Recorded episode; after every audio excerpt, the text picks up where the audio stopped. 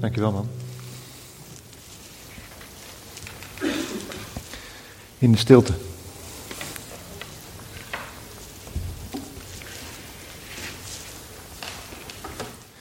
En dan kom ik met een preek over succesvol leven. Maar toch zijn er raakvlakken, dat ga je merken zo.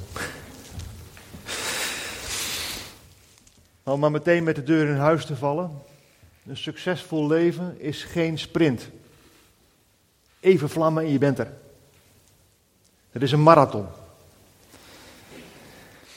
Een marathon is een wedstrijd. Een wedstrijd waarbij de deelnemers vrijwillig een afstand van zo'n 42 kilometer gaan hardlopen. Volgens de legende komt het voort uh, uit het jaar 490 voor Christus, toen uh, de mensen in Athene een ruzie hadden, oorlog hadden met uh, mensen in Marathon, plaatsje ook in Griekenland.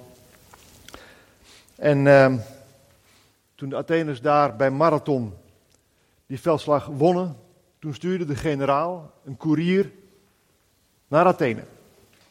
Die koerier heette Philippides. Hij rende de hele afstand van Marathon naar Athene. En dat is een afstand van bijna 40 kilometer. Toen hij aankwam, kon hij nog net de boodschap geven: Goed nieuws, goed nieuws. We hebben de veldslag gewonnen. En toen viel hij dood neer. Nou, mensen hebben dat gezien en die dachten blijkbaar: dat lijkt me nou leuk. Want uh, uiteindelijk is zo de marathon ontstaan.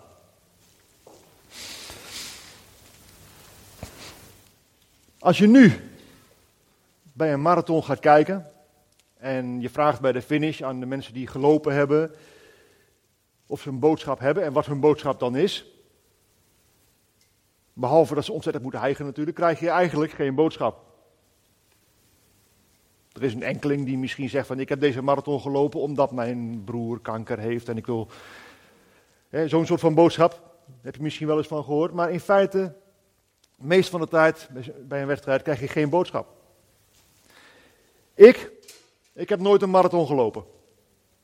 Ik uh, denk ook niet dat ik het ooit ga doen. Maar ik heb wel een boodschap voor jullie. Goed nieuws.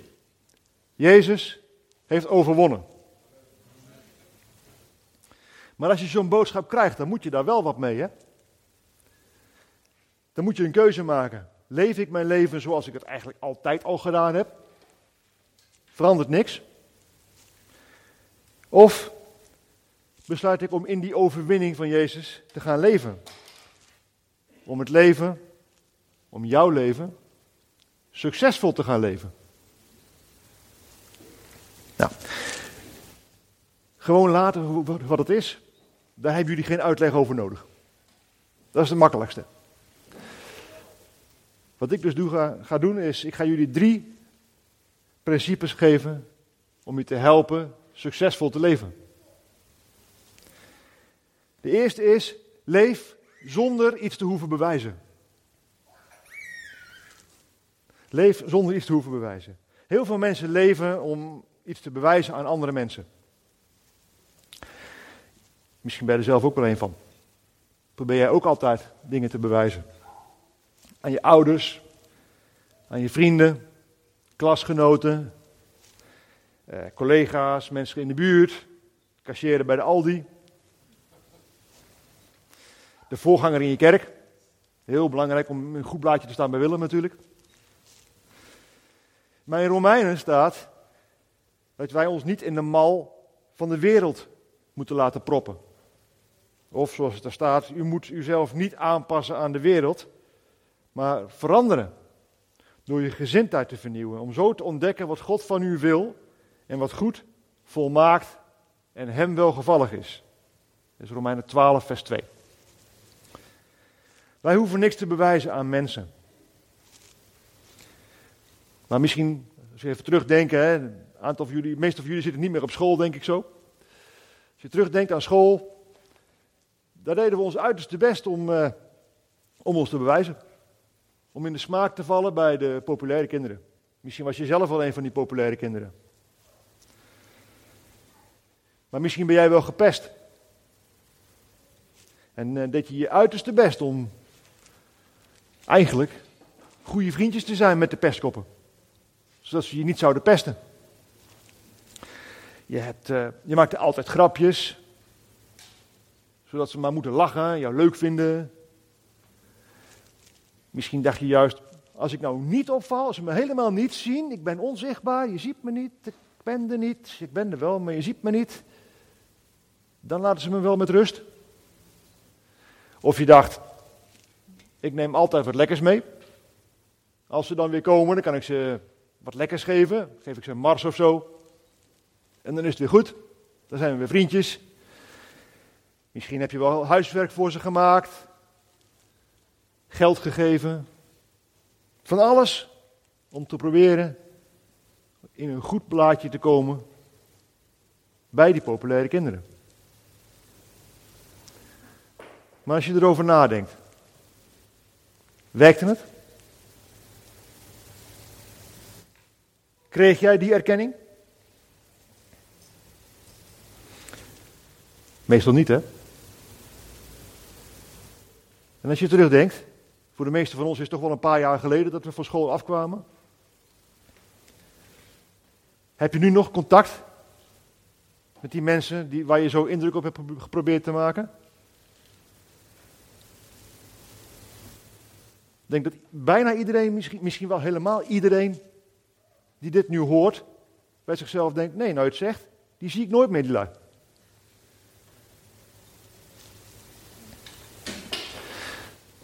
Nou ja, soms worden dingen een patroon. Misschien doe je nu hetzelfde met je buren, met je collega's. Doe je uiterste best om goedkeuring te krijgen. Werkt het? Zien ze het? Krijg jij die erkenning, die waardering, die goedkeuring? Kan het ze eigenlijk wel wat schelen? Dat jij zo je best doet?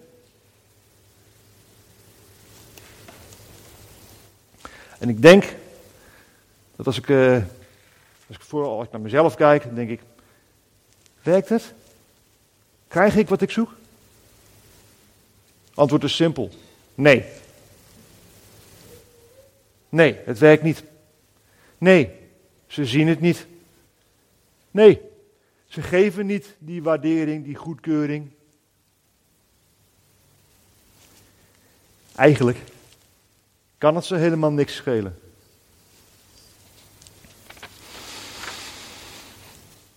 Denk jij nou echt dat die cashier bij de Aldi iets denkt over de boodschappen die jij op de band gelegd hebt?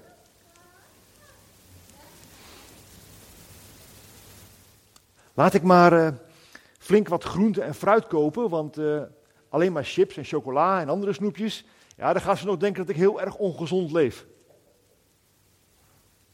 Denkt ze dat echt?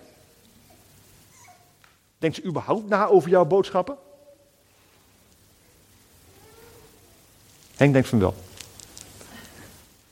Bij jou denken ze er wel over na. Jij denkt over jouw eigen boodschappen na. Dat is heel goed.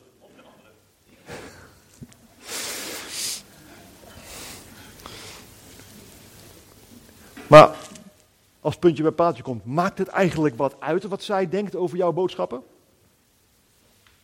Als ze afrekent, en jij betaalt, je mag het allemaal meenemen, is het goed toch? Dat is waar je hiervoor gekomen bent. Gelukkig staan er in de Bijbel heel veel bemoedigende teksten. Romeinen 3, vanaf vers 23. Want alle mensen zijn ongehoorzaam aan God. Daardoor moeten alle mensen leven zonder de heerlijke aanwezigheid van God in hun leven. Dat is bemoedigend. Dat is bemoedigend. Alle mensen zijn ongehoorzaam aan God. Ook die hele brave mensen naast je. Ja, zij ook.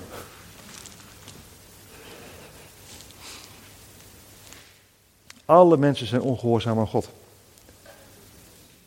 Zo zijn er nog veel meer, want in hetzelfde hoofdstuk, een paar versen eerder, staat bijvoorbeeld in vers 10: Niemand leeft zoals God het wil. Helemaal niemand. Bemoedigend, hè? Als je dat zo leest, dan zou je de moed in de, in de schoenen zinken. Maar God zij gedankt. Het blijft daar niet bij. Er staat een heel belangrijk woord gelijk de volgende zin. Het blijft niet bij die zin, alle mensen zijn ongehoorzaam aan God. Daardoor moeten alle mensen leven zonder de heerlijke aanwezigheid van God in hun leven. Het volgende woord is het, misschien wel het mooiste woord in de Bijbel. Maar. Maar. Door Gods liefdevolle goedheid worden ze vrijgesproken van hun schuld. Niet omdat ze dat verdienen, maar dankzij Jezus Christus. God heeft Hem gegeven als manier om de vriendschap tussen God en de mensen te herstellen. Namelijk door Jezus bloed. Door Jezus dood. Mensen die dat geloven, kunnen vergeving krijgen voor wat ze verkeerd gedaan hebben. Eerst heeft God de ongehoorzaamheid van de mensen ongestraft gelaten. Dat was in de tijd voor Jezus dood. Maar nu, in deze tijd, laat hij zien dat hij wel rechtvaardig is. En zo is hij nog steeds rechtvaardig als hij buiten de wet om mensen vrijspreekt van schuld als ze geloven in Jezus. Goed nieuws. We worden vrijgesproken van alles wat we verkeerd gedaan hebben. Dankzij Jezus worden wij vrijgesproken. En het enige wat we daarvoor hoeven doen is het te geloven. Dat is makkelijk.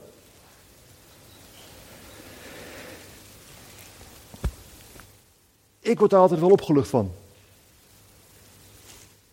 Heerlijk. Vrijgesproken van schuld. En ik hoef er niks voor te doen. Ik hoef niks te bewijzen. Jezus heeft het gedaan.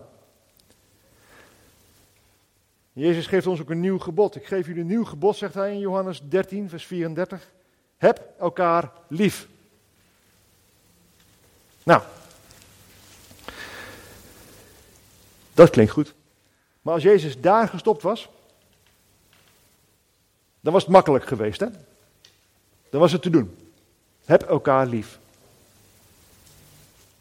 Maar hij stopt daar niet. Je zou willen dat hij daar gestopt was, maar hij doet dat niet. Hij gaat verder. Zoals ik jullie heb lief gehad, zo moeten jullie elkaar lief hebben. Oei.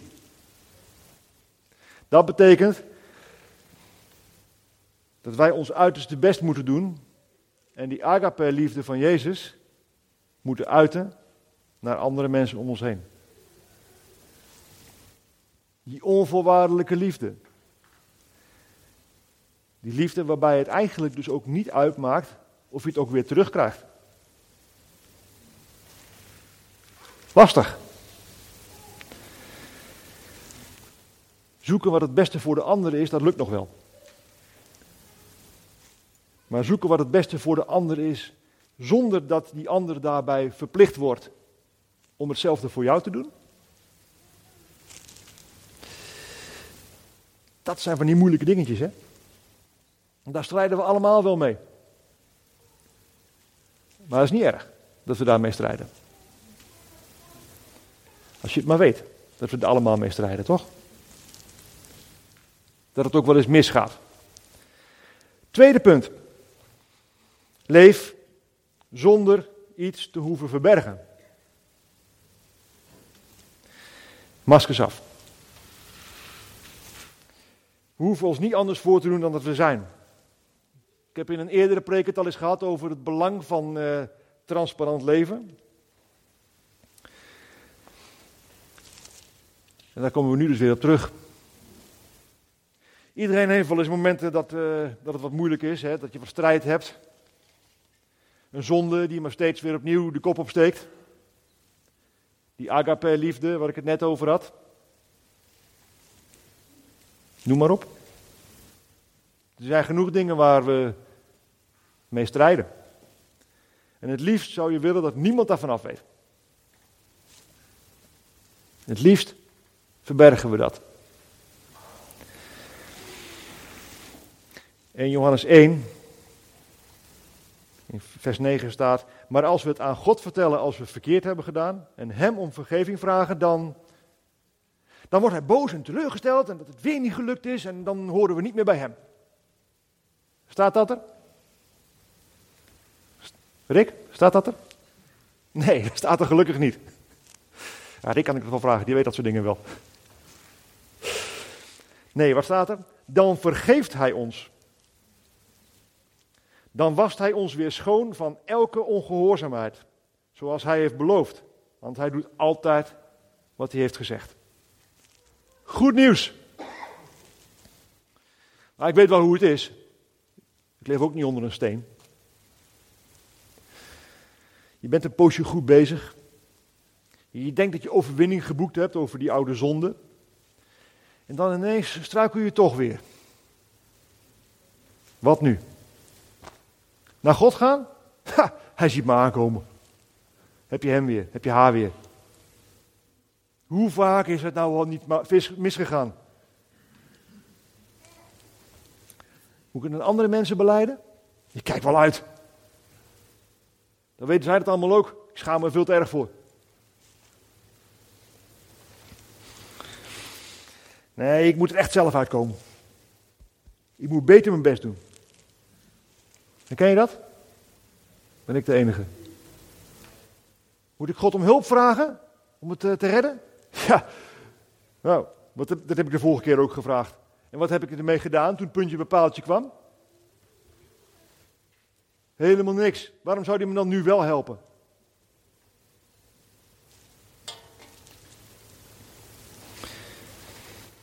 En de tegenstander, die fluistert: Ik weet ik als je de microfoon hebt. Ik weet wat je gedaan hebt. Denk je nou echt dat je zo bij God kan komen?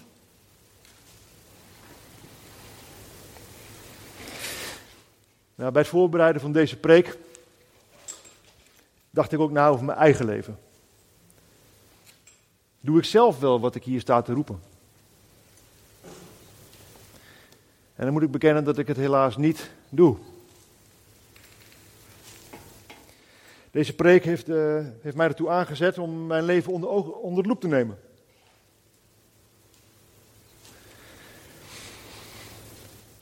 En dat heeft mij doen besluiten om mijn leven anders aan te pakken.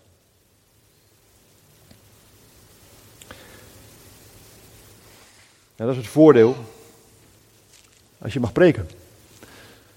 Want bij de voorbereiding van zo'n preek ga je al door een proces. Dan ben je al heel eind dat proces in voordat je er überhaupt over gaat spreken. Misschien is dat ook wel de reden waarom God mij dit onderwerp gaf. Hebben jullie het niet nodig, maar heb ik het nodig? Als dat zo is, als dat zo is, dan hoop ik dat jullie een beetje genade met mij hebben. Al heb ik zo het vermoeden dat ik niet de enige ben hier. Jacobus 5, vers 16 staat: Vertel het daarom aan iemand als je ongehoorzaam aan God bent geweest. En bid voor elkaar, want dan kunnen jullie genezen worden. Als iemand leeft zoals God het wil, heeft zijn gebed veel kracht en dus groot resultaat. We krijgen dus niet alleen vergeving, maar we mogen ook genezing verwachten. En dat is voor elke dag. Ik kan jullie aanmoedigen om de hele Bijbel te lezen. Ook dat hele super vrolijke boek. Een van de twee vrolijkste boeken van, uh, van het Nieuw Oude Testament. Klaagliederen. In Klaagliederen 3 staat bijvoorbeeld vers 22 en 23. Dankzij Gods eindeloze goedheid zijn we niet allemaal gestorven. Elke morgen is Hij opnieuw goed voor ons. U bent zo trouw. We hoeven dus niks te verbergen. De aanklager, die doet zijn naam eer aan. Hij klaagt ons aan. Ik weet wat jij afgelopen zomer gedaan hebt. Maar God weet het ook. En God zegt, het is allemaal vergeven. Allemaal onder het bloed van Jezus. We hoeven niks te verbergen. En als je leeft zonder dat je iets te, uh, te bewijzen hebt, En zonder dat je iets hoeft te verbergen, dan leef je zoveel makkelijker. Eigenlijk hebben we daar ook al een klein beetje van, van Glenn van gehoord. Hè? Derde punt. Leef zonder iets te verliezen te hebben. We hoeven niks te bewijzen. We hoeven niks te verbergen. Wat heb je dan nog te verliezen? Het enige wat telt is toch hoe God naar je kijkt. Ja, dat is wel makkelijk praten. Voor iemand uit Nederland. Want in Nederland kennen wij niet echte verdrukking. Je kan vinden wat je wil over de avondklok en de coronamaatregelen, maar echte verdrukking is het niet, hè? Er zijn gebieden, er zijn hier zelfs mensen die je kunnen vertellen wat echte verdrukking is.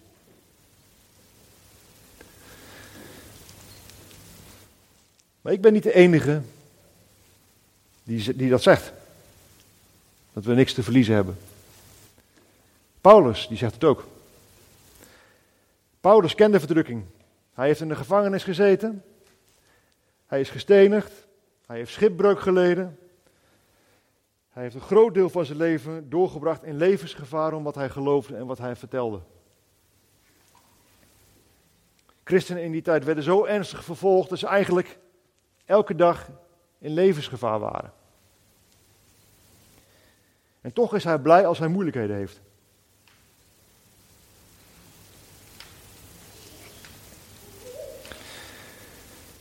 Ongelooflijk eigenlijk. Hij is blij als hij moeilijkheden ervaart, verdrukking ervaart. Joden vervolgden hem. En hij prijst zichzelf gelukkig onder alle ellende. Moet je je voorstellen, Joodse leiders tegen elkaar. Joh, we spreken hem aan, die Paulus. En dan vertellen we hem, luister joh, je houdt op met het spreken over die Jezus, anders gooi je weer in de gevangenis. Oeh. Oeh. Hij prijst zichzelf gelukkig. Dat moeten we niet hebben. Als hij het fijn vindt om in de gevangenis te zitten, dat moeten we niet hebben. Uh, wat dan, wat dan? Uh, ah, we bedreigen hem met de dood. Dat zal hem leren. Dan zal hij wel stoppen. Luister Paulus, je houdt op met het spreken over die Jezus, anders doden we je. En wat zegt Paulus? In Filippenzen 1 vers 21 staat, leven betekent voor mij leven voor Christus. Maar als ik sterf, betekent dat voor mij nog iets veel beters. Want dan ben ik bij de Heer. Een oudere vertaling zegt, Leven is mijn Christus, het sterven is gewin. Winst. Ik ga erop vooruit. Paulus redeneerde dat hij erop vooruit zou gaan als hij zou sterven. Promotie gemaakt. Uiteindelijk hebben ze hem gedood. En toen hij zijn laatste adem uitblies, zullen er best wel wat mensen geweest zijn die daar blij mee waren. Wat zij niet zagen, was de eerstvolgende ademteug die hij deed. En toen viel hij in de armen van Jezus.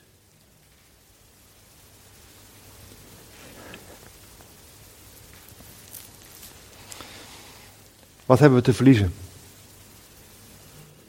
Geld, goederen, goede naam. Sorry? Familie? Verlies je ze echt?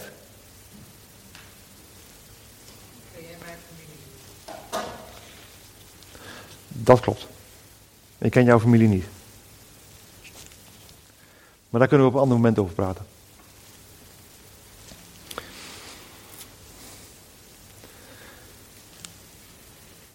Waarom willen we zo graag vasthouden aan geld, goederen, goede naam? Om andere mensen iets te laten zien. Ik tel wel mee in deze wereld. We hadden niks te bewijzen. We hadden niks te verbergen.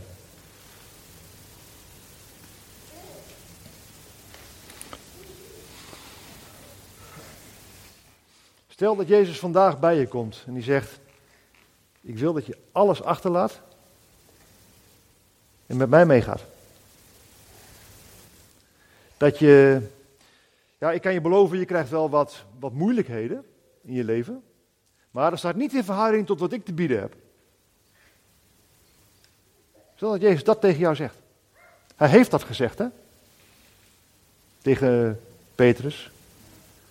Tegen Jacobus. Johannes.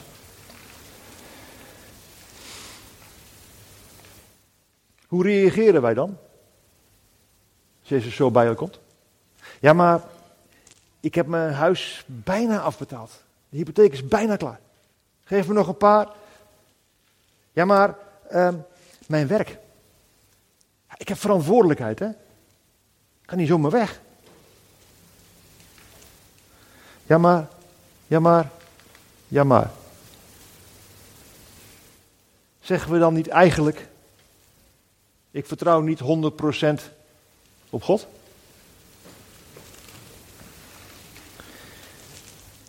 Zeggen we dan niet, degene die alles voor mij gegeven heeft. Geef ik niet alles van mij?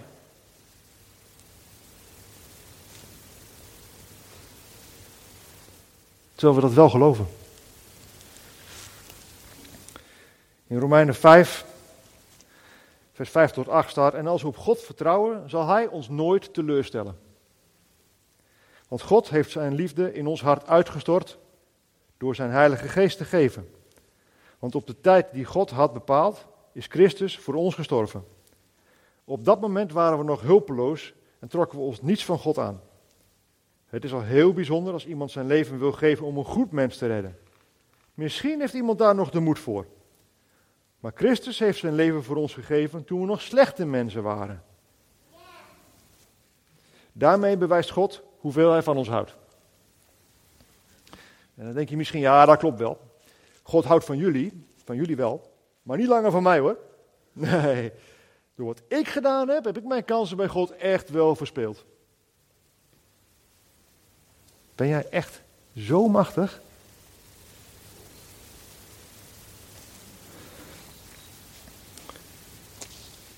Als je bij Jezus Christus hoort, word je niet meer veroordeeld.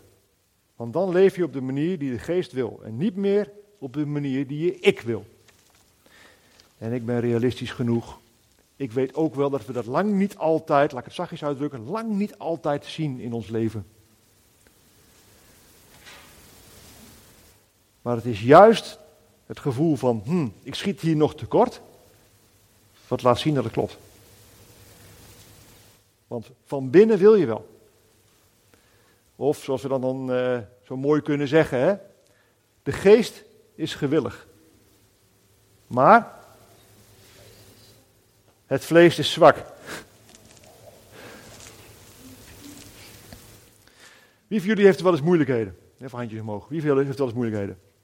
Er zijn er een paar die geen moeilijkheden hebben. Moet je me dan meteen na de dienst even vertellen hoe je dat doet.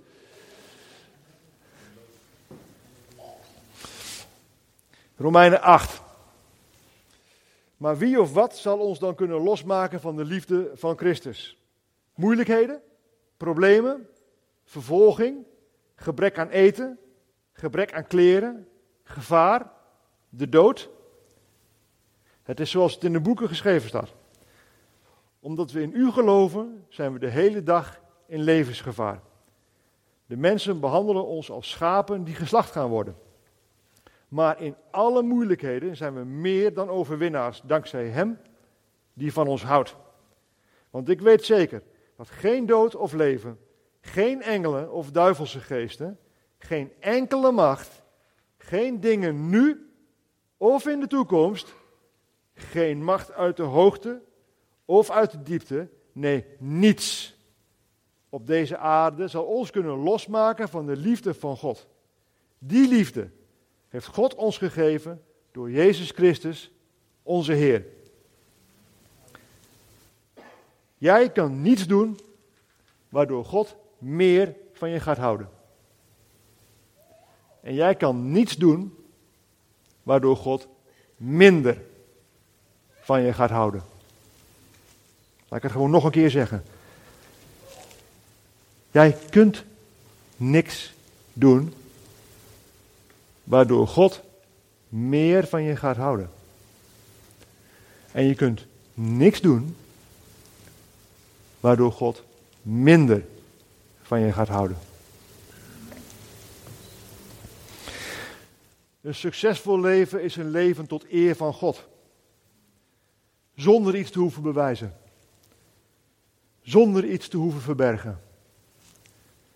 En zonder iets te verliezen te hebben.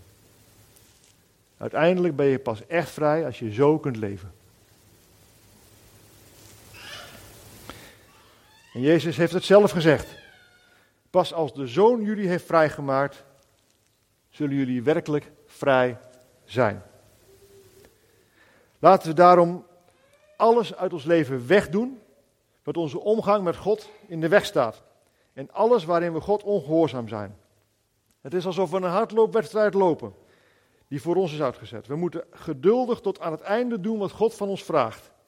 Daarbij moeten we alleen op Jezus letten, want Hij is onze leider. Hij wijst ons de weg en gaat voor ons uit. Hij is ons voorbeeld in het geloof. Hij verdroeg de dood aan het kruis en alle schande, omdat hij wist hoe blij hij daarna zou zijn. Nu zit hij naast God op de troon. Denk dus alleen aan hem. Hij heeft het verdragen dat de mensen niet naar hem wilden luisteren en hem zelfs hebben gedood.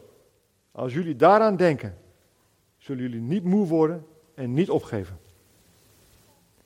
Alleen gericht op Jezus. Laat Hij je focus zijn.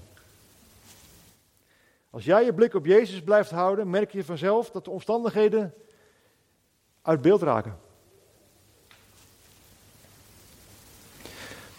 Neem ik heel even een slokje water en dan wil ik jullie vragen om vast te gaan staan.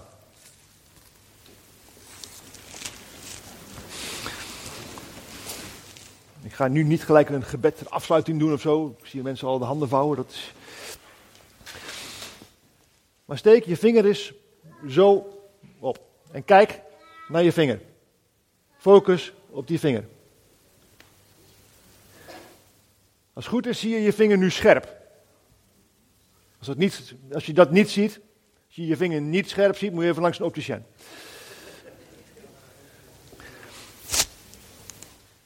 Maar als je nu allemaal richting het kruis wijst. Kies maar, er staan er twee, maar kies er maar één. Richting het kruis wijzen en kijk naar je vinger. Je ziet die vinger scherp. Maar kijk nu langs je vinger heen naar het kruis. Focus op het kruis. Mensen thuis, jullie kunnen het doen natuurlijk niet met het kruis wat wij hier hebben staan. Maar wel met een plant of een kaars of zo, hè. Maar wat valt op? Als jij kijkt naar het kruis, dan zie jij die vinger niet scherp meer. Dan zie jij het kruis scherp. En zo is het ook met Jezus. Zo is het ook met Jezus. Als je je blik gericht houdt op Jezus, vallen de omstandigheden weg. En dan denken jullie natuurlijk, ah, daar komt hij, nu komt hij, ik weet het zeker. Nu gaat hij het hebben over Petrus op het water. Ja. Petrus liep op het water. En dat is een, waaraan wij kunnen zien dat er genade is. Want Petrus liep op het water. Hij heeft een paar stappen gedaan waarschijnlijk. Dat staat er niet heel duidelijk. Hij liep op het water en toen keek hij naar de golven. Hij keek naar zijn vinger in plaats van naar het kruis. Hij keek naar de golven en hij zonk weg. En wat zei Jezus toen? Ja, dat is mooi dom hè, je moet naar mij kijken. Nee. Hij redde hem. Hij zei niet, neem dan maar zwemlessen jongen. Hij redde hem, hij haalde hem er gewoon weer uit. Want Petrus die zei ook, Heer, red mij, ik verdrink. In zijn omstandigheden wist hij wel bij wie die moest zijn voor zijn redding. Nou, jullie hebben dit allemaal nu gehoord, jullie weten het dus ook. Geen geheim. Je mag het steeds opnieuw proberen.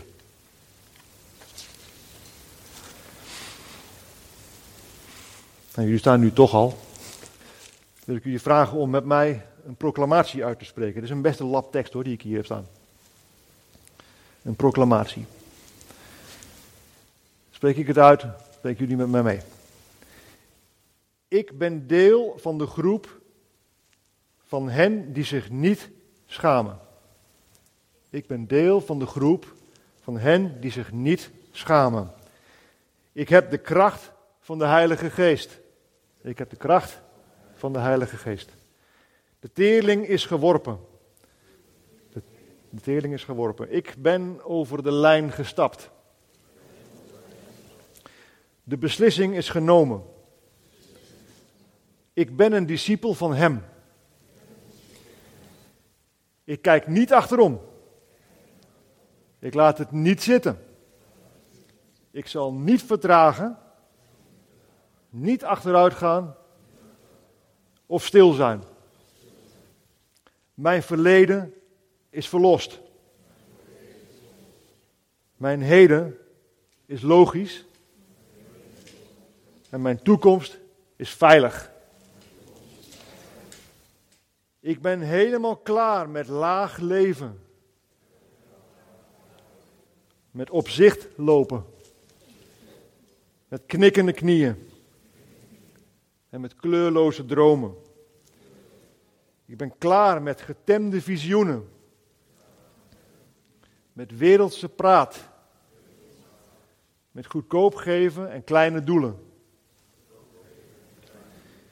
Ik heb niet langer voorrang, niet langer welvaart, positie of promotie, of goedkeuring, of populariteit nodig. Niet langer nodig. Ik hoef niet gelijk te hebben.